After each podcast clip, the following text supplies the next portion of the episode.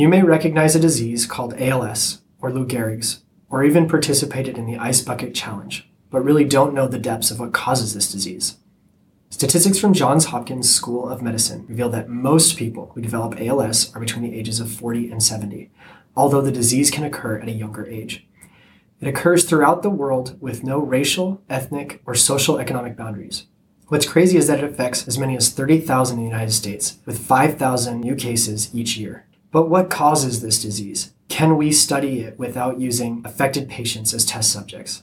The answer is yes. Believe it or not, we are able to understand some of the mechanisms that govern the underlying issues with an organism that you probably interact with on a daily basis Baker's yeast. With the use of Baker's yeast as a model organism, the Gitler lab studies the cell biology underpinning protein misfolding disease like Parkinson's disease and ALS. Their long term goal is to identify the critical genes and cellular pathways affected by misfolded human disease proteins. Don't know much biology.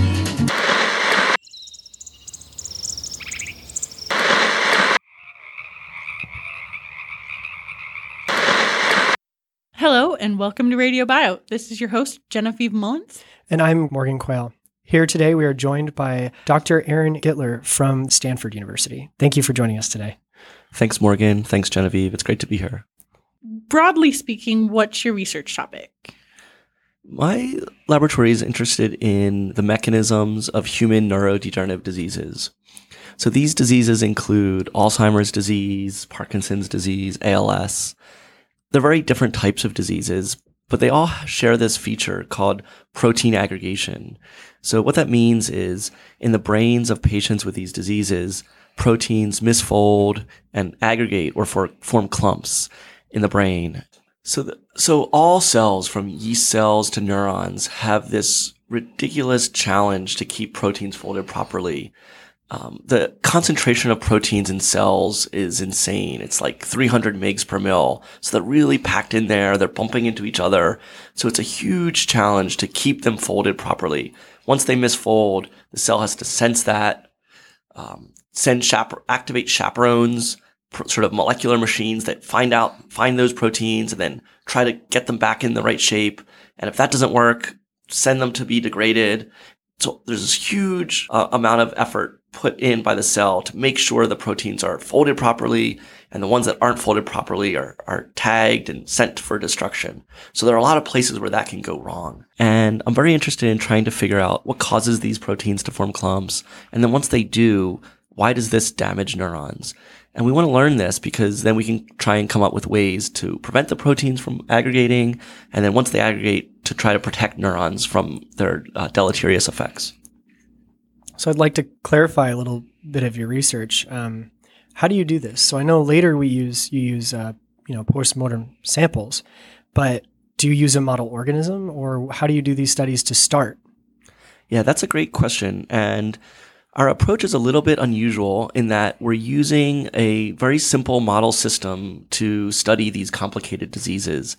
The model system that we're using is the baker's yeast. It's the same yeast that you know of that makes bread and beer and wine. It's just a single cell that's divides by budding. There's no brain. They don't have a spinal cord, no nervous system. It's just literally a single cell. But we think even though it's really simple, we can learn powerful things from it, even about complicated diseases like Alzheimer's disease or ALS, because proteins have to fold properly in simple yeast cells, just like they do in the complicated neurons in our brain. So we just use it as a way, kind of like a living test tube. Like we can put these proteins that form clumps in the brain of patients and they'll form clumps in these yeast cells. And then once they do that, we can start to try to figure out what causes them to form clumps in yeast and what we can do about it. So you kind of got into this a little bit, but what does using um, these model organisms provide to your research? Like, how do they help with understanding these concepts? So I I think I also am I'm curious because like is there is there a, the same protein that occurs in yeast or is it a different protein or how do we know that it actually even though it's the same aggregate that it relates to humans? Yeah, th- those are great points because um, with any model, you want to really make sure that it's relevant to what you're studying. So a reason you would study, use a model organism is that these diseases take a really long time in humans, right? They take decades and we don't have decades to, to wait to study them. So we want to study this process in something that's very rapid. And the yeast cells divide very rapidly and we can see effects just in a matter of hours. So it's, we call it a model system because we're using it to model what we think goes on, goes on in human. Um, but your point is good because anything we learn in the simple yeast system, we want to make sure that we validate it in other systems to keep sort of making sure that what we learn is relevant. I know the common fruit fly has been used in a model organism for disease before, and even addiction at times. Have you tested this mechanism or your mechanism that you're studying um, in other model organisms? We've also used the fruit fly. So, in uh, one part of my lab's research, we discovered a mechanism to explain how yeast cells can be protected from the aggregation of an ALS protein. And we wanted to test whether what we were learning was relevant to the nervous system. But before we can go to uh, the to something like mouse or human, we started with the fruit fly, like you just mentioned, and we introduced the same proteins that aggregate in human ALS patients to the fruit fly, and these caused uh, defects in the fruit fly. It affected their uh, ability to climb, and it shortened their lifespan. And what was really neat was that we found the same intervention that we did in yeast to protect the yeast cells also worked in the fruit fly nervous system. So this gave us confidence that what we were learning in yeast could be relevant to the nervous system. So what does it take to work with your model organisms? You know, what is it like just like a day in your lab working with these organisms? So yeast cells are really great to work with. You can grow them up in a in a test tube or a culture flask, and you have uh, and it smell actually it smells really nice. It smells like bread, really. Um, so it, it, smells really nice, and you um, are, you put the yeast cells in some liquid and you shake them, and they divide about every 90 minutes. One yeast cell will divide into two, and you can grow up a lot of them this way and um, or you can allow them to grow on these uh, plates of agar. It's like a like a semi-solid material where the yeast cells will divide and form colonies. And um, what's great about yeast is that they're uh, very amenable to genetic manipulation. So yeast cells have about 6,000 genes in their genome. Just as a comparison, humans have about 20,000 genes. That's a huge difference. And almost all of the genes are known in, in the yeast genome, so it's very well characterized. And we can delete every yeast gene one at a time and ask, what does that gene do when we take it away? Uh, so that makes it really powerful. We can add genes, we can take them away, we can look at them under the microscope, see where the proteins those genes encode are localized, and uh, we can make combinations of knockouts. So uh, it's a very powerful genetic model organism. And almost everything we know today about cancer actually started by studying how yeast cell divides and what regulates the cell cycle. And cancer is really dysregulated cell division.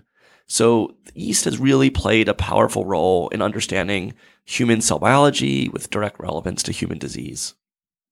Now that we have a pretty good handle on what your model organism is and how does it work, what protein specifically do you investigate in your lab?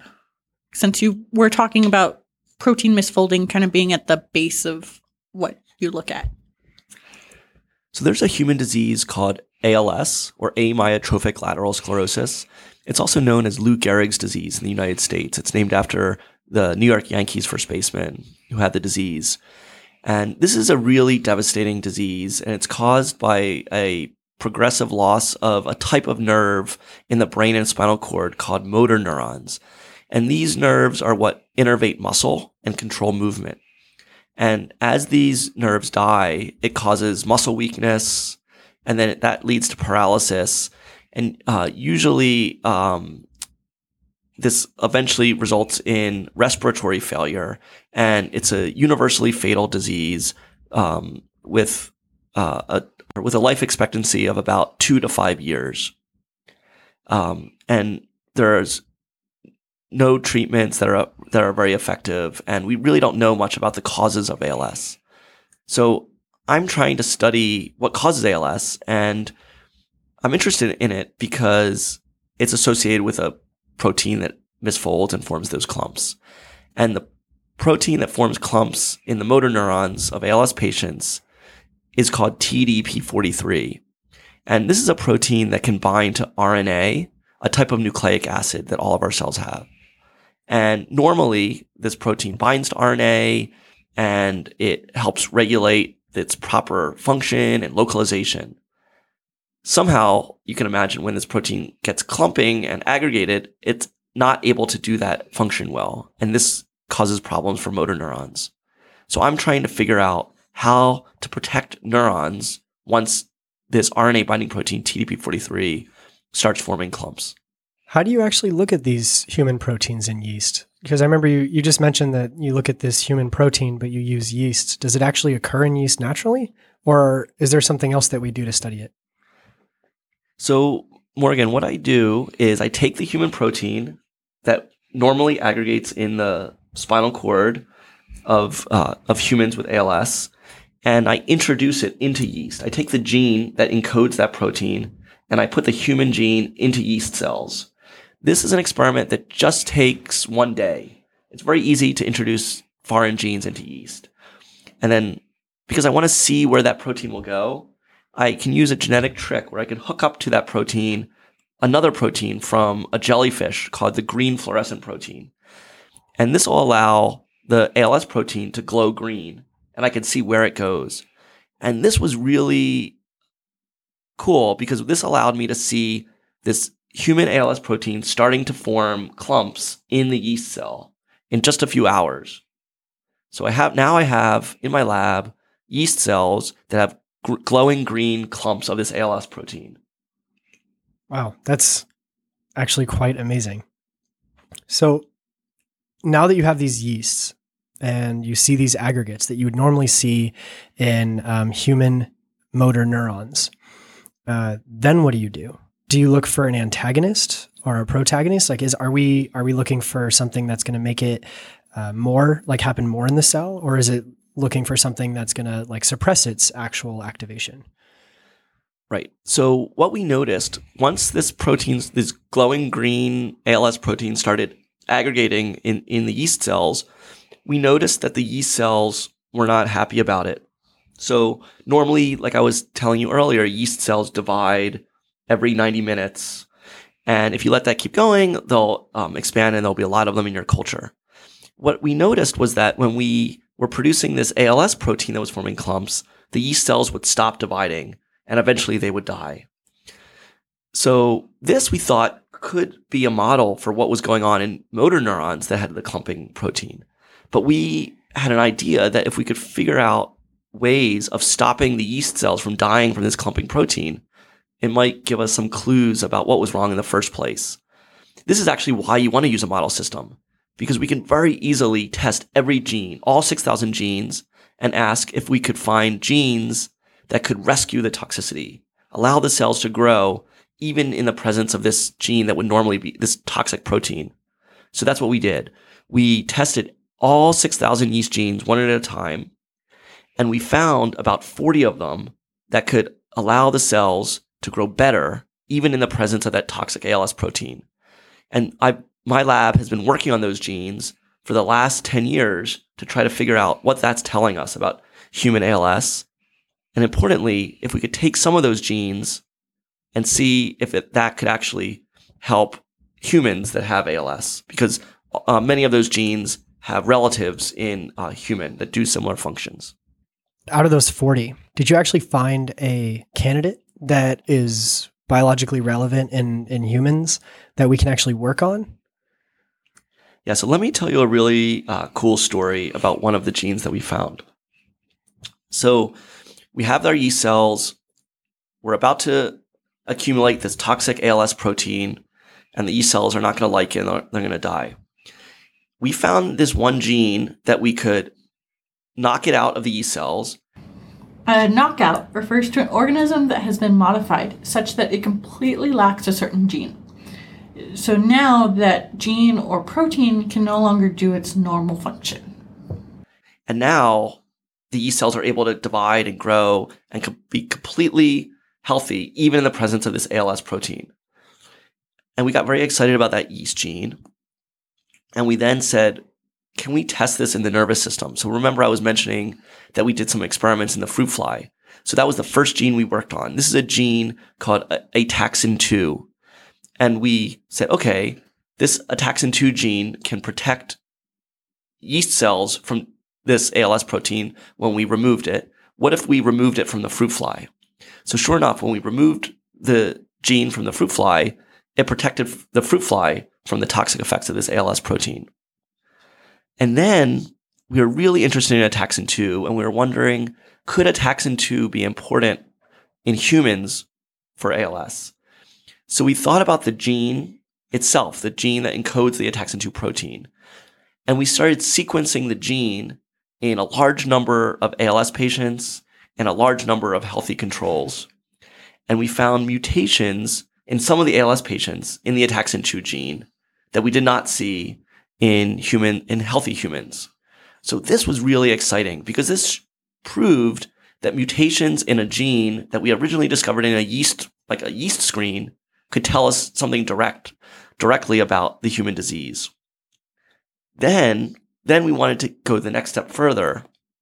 And remember I said if we knocked this gene out of yeast cells or knocked it out of fruit flies, it protected them from the ALS protein. So then we wondered, could we take this one step further and see if we can target this as a therapy for ALS? And usually we have to test these uh, candidate therapies in a mammalian model. And we chose a mouse model. So there's very good mouse models of ALS. And these, uh, these models have neuron loss and paralysis, just like in the human situation. And we took one of those and we knocked out the ataxin 2 gene in that mouse. And whereas the mice that had this ALS protein all died by 30 days. The mice in the, the same mice in the cage in which we knocked out Ataxin 2 lived for over 300 days. So it had a really dramatic extension in survival when we knocked the gene out. And then we took it one step further where we designed a DNA like drug that would go into the cells, find the Ataxin 2 gene, and silence it, prevent it from making a protein. And we injected this into the nervous system of those ALS mice that were about to get sick. And that prevented them from getting sick. And some of those mice lived much longer. So we're really excited about the idea that we can target ataxin 2, protect the nervous system from this ALS protein.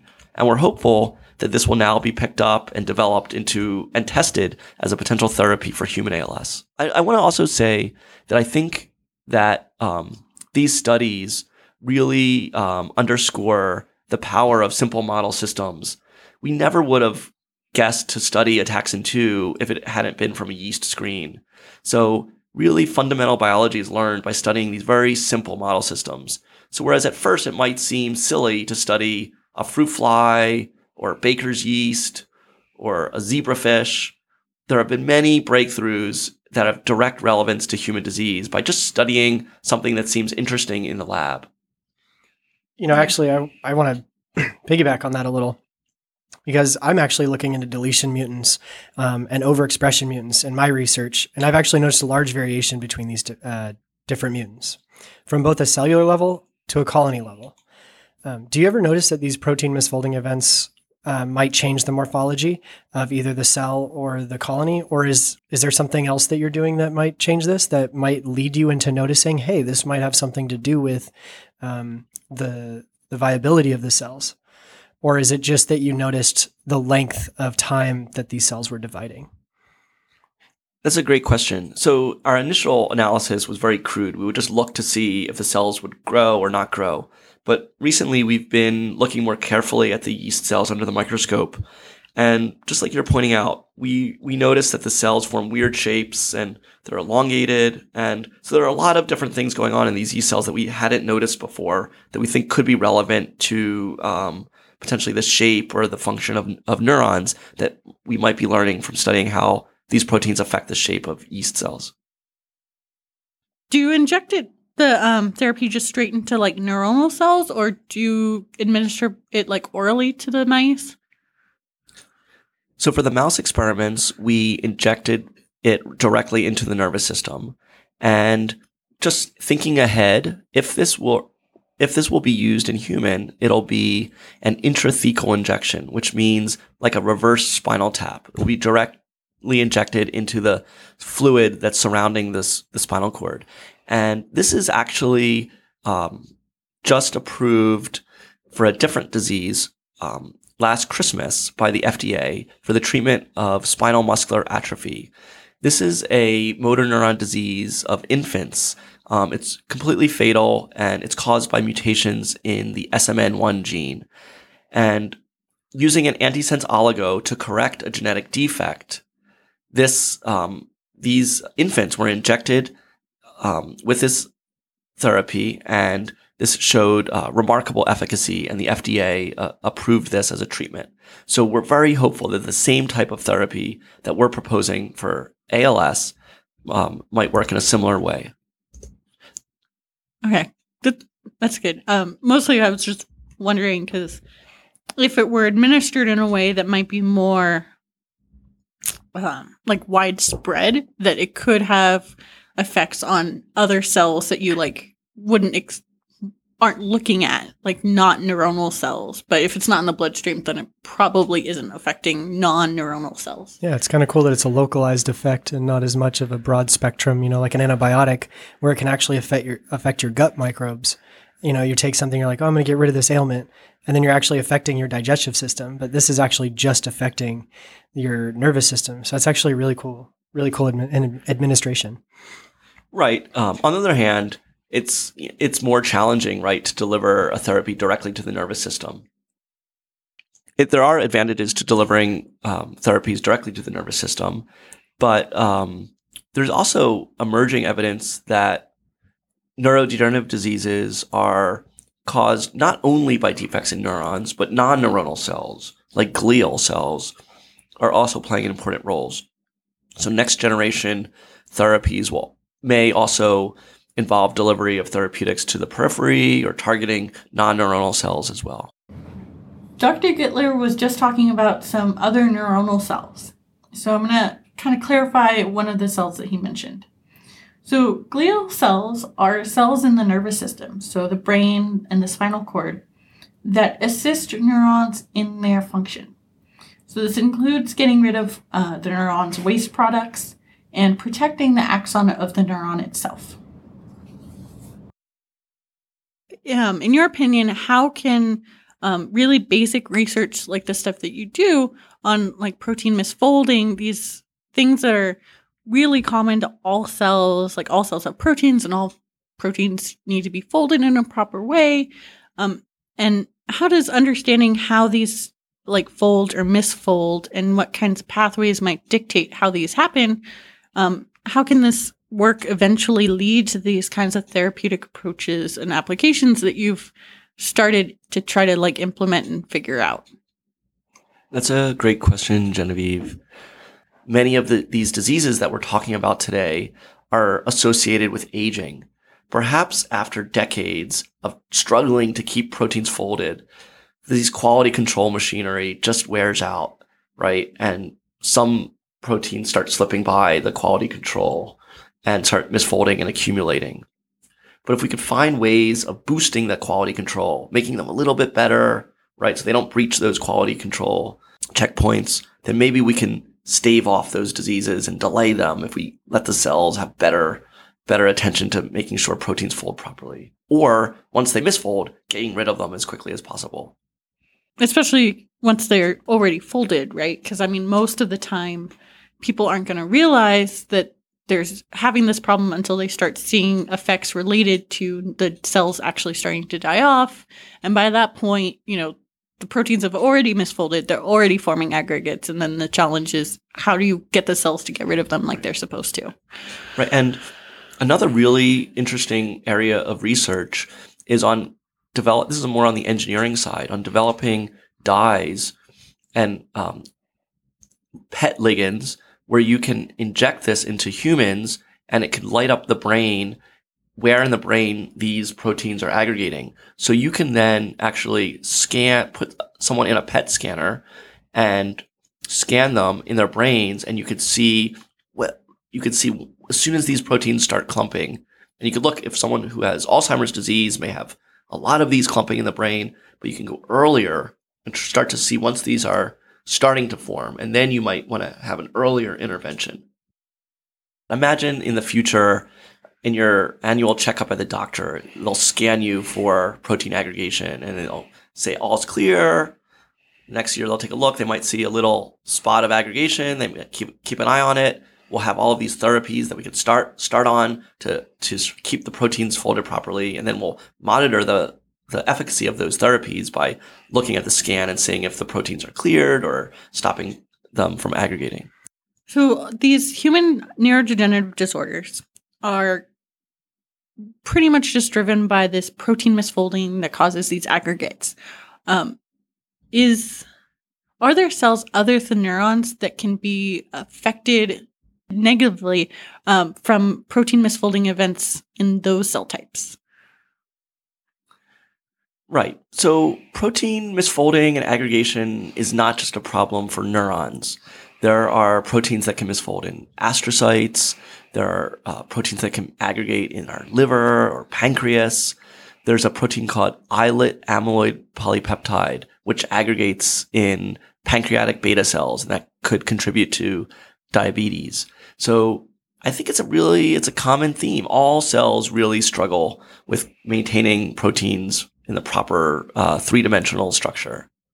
It might be that neurons are particularly sensitive because these are neuron these are cells that we that don't divide for the most part, and we have them from the time we're born till the time we die, and they have to get rid of the proteins that are damaged, and they may have a harder time of doing this than cells that are say rapidly dividing. I know we've talked a lot about what you're researching in your field, um, are there ever actually misconceptions about your research? Do people think you're going to come up with some miracle food or miracle drug, or is there something that people just can't really wrap their head around? Yeah, so this um, is probably the hardest part of our work because I'm so excited about what we're doing in the lab, but then um, but there are real uh, people struggling with these really devastating diseases, and uh, we have great results in the lab but we know it's still going to be a long way before what we find will actually be translated into a therapy. Um, so when we publish our papers, um, the, we always receive uh, desperate emails from people with these diseases and their family members who really want to try anything to uh, to try to help their loved ones. Um, so we're, I mean, that really motivates us to work harder and uh, to advance the research. But um, it is hard that we can't have something that's ready to go now. But that but we we are laying the groundwork to for hopefully some of our findings being translated um, to eventually to help to help people with these diseases. So one more question. Um, I'm always curious to ask is what made you want to study neurodegenerative diseases and protein misfolding? So I feel very fortunate that I get to work in a laboratory with really smart students every day. And um, I think it's the best job in the world. When I was a graduate student, I started studying how the heart and blood vessels form and um, how some of these defects can lead to congenital heart disease in kids. And I was about to go on to do a postdoctoral fellowship to study some other aspect of developmental biology. But then I started reading some papers about a researcher at MIT studying how proteins fold in yeast cells. And I just thought those papers were so cool. I knew nothing about it, but they, were just so cool. I just wanted to try it.